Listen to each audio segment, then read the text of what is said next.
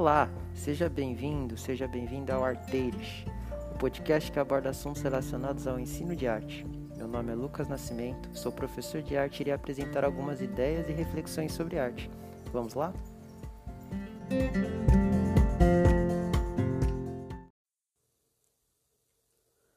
Olá pessoal, como que vocês estão nesta neste podcast, neste episódio? Eu vou, vou ler um textinho sobre o que é projeto de vida e por que aprender sobre ele na escola. Um texto que eu achei muito legal, acho que vai contribuir bastante para as nossas discussões e para o nosso entendimento sobre o assunto. Então vamos lá?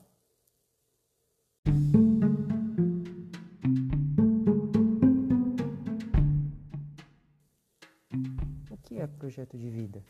Por que aprender sobre ele na escola?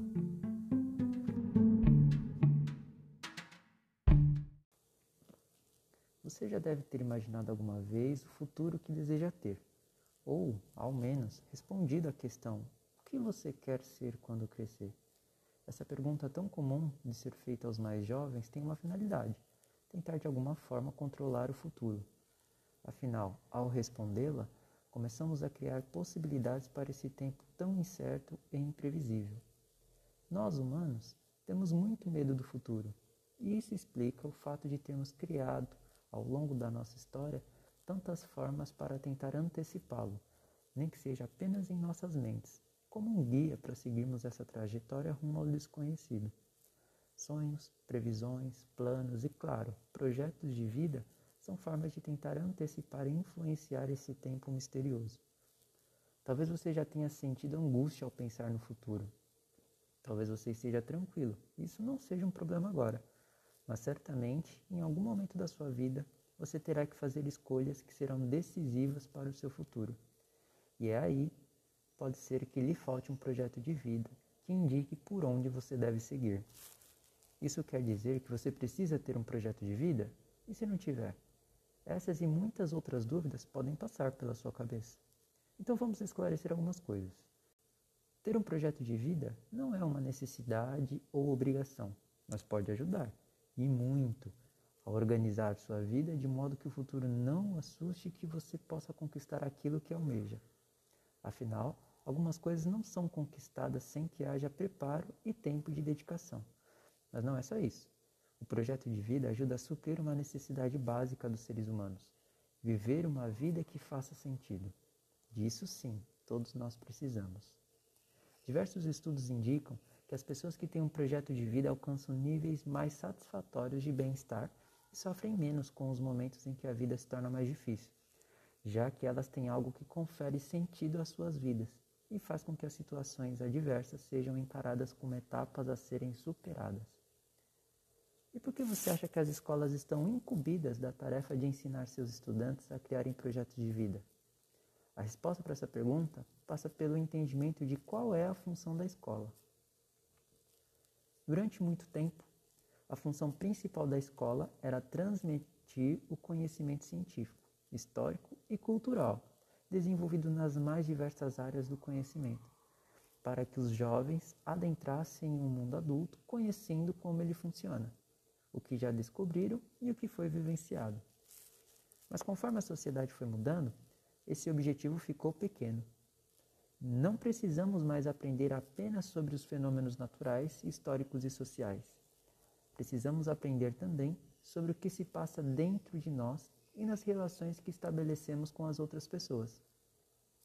Temos, enquanto sociedade, muito conhecimento sobre o mundo, mas nos falta conhecer mais sobre nós mesmos e utilizar esse conhecimento em benefício próprio e dos demais.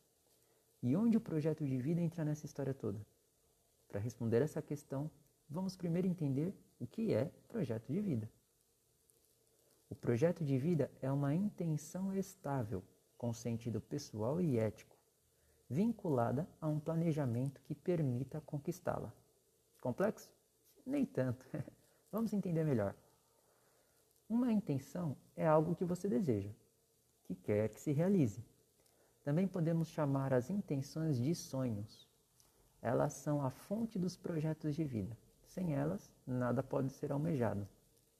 O ponto é que para que elas sustentem um projeto de vida, precisam ser razoavelmente estáveis. Ou seja, se um dia você quer ser atleta e no outro quer trabalhar como advogado, essa intenção não é forte o suficiente para gerar um projeto de vida. Isso não significa que você não possa mudar de opinião. Pelo contrário, os projetos de vida mudam mesmo. Mas para que possam ser chamados dessa forma, precisam durar ao menos algum tempo, que seja suficiente para que você planeje como alcançar seus sonhos e se engaje em ações que permitam isso. O segundo aspecto do projeto de vida é que ele deve ter um sentido pessoal, ou seja, essa intenção não pode ser algo que alguém disse para você fazer, ou algo que você acha que deve fazer porque a maioria das pessoas também o faz. Você deve ter clareza de qual é o sentido que ela faz para você. Por exemplo, imagine que uma pessoa tenha a intenção ou sonho de ter filhos. E quando perguntamos por que ela quer que isso aconteça, sua única resposta é: porque a vida é assim. Todo mundo tem filhos. Você acha que essa resposta expressa um sentido pessoal ou apenas uma expectativa social? E se ela respondesse: Eu quero ter filhos para ter alguém para amar, para ter companhia, para dividir momentos de felicidade e para poder educá-lo da forma como eu acredito que deva ser feito? Diferente, não é? Agora você consegue entender o que é ter uma intenção com sentido pessoal? Além de ter sentido pessoal, o projeto de vida deve ser ético, ou seja, ele não pode ferir a dignidade das outras pessoas e deve expressar valores tais como a justiça, a igualdade e a liberdade. Os valores éticos podem aparecer com maior ou menor intensidade nos projetos de vida.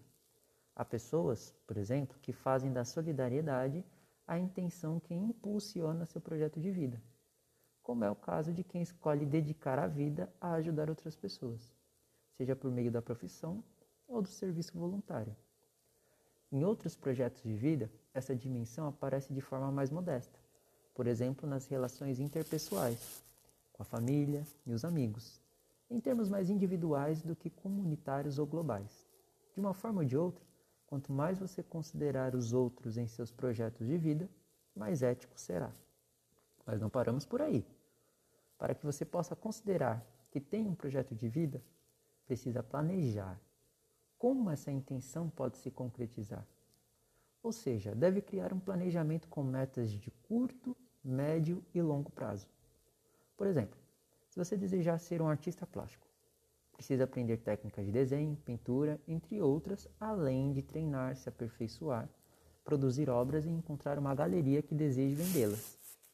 Tudo isso leva tempo e dedicação e precisa estar organizado em uma linha do tempo que indique quais são as metas prioritárias e quais devem ser perseguidas mais tarde.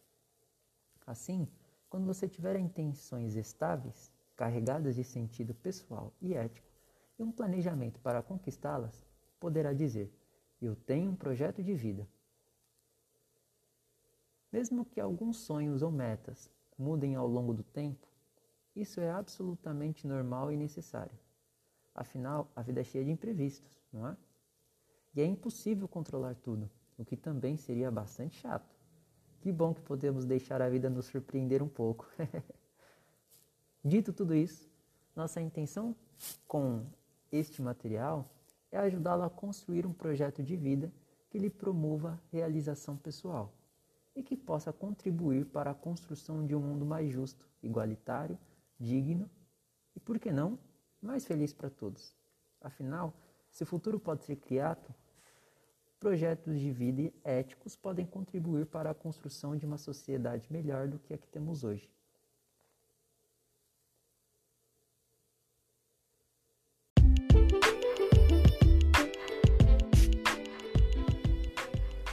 Você acabou de escutar um pedacinho material Projeto de Vida Construindo o Futuro, da editora Ática, no ano de 2020. Quer ler o texto na íntegra e ver outras informações?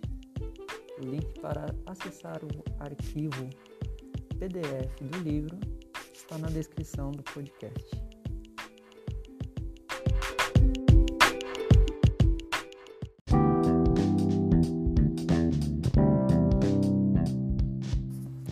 Chegamos ao fim de mais um episódio. Surgiu alguma dúvida? Entre em contato para que possamos solucioná-la dentro do possível. Obrigado pela sua presença aqui no podcast e te aguardo no próximo episódio de Arteiros. Até mais!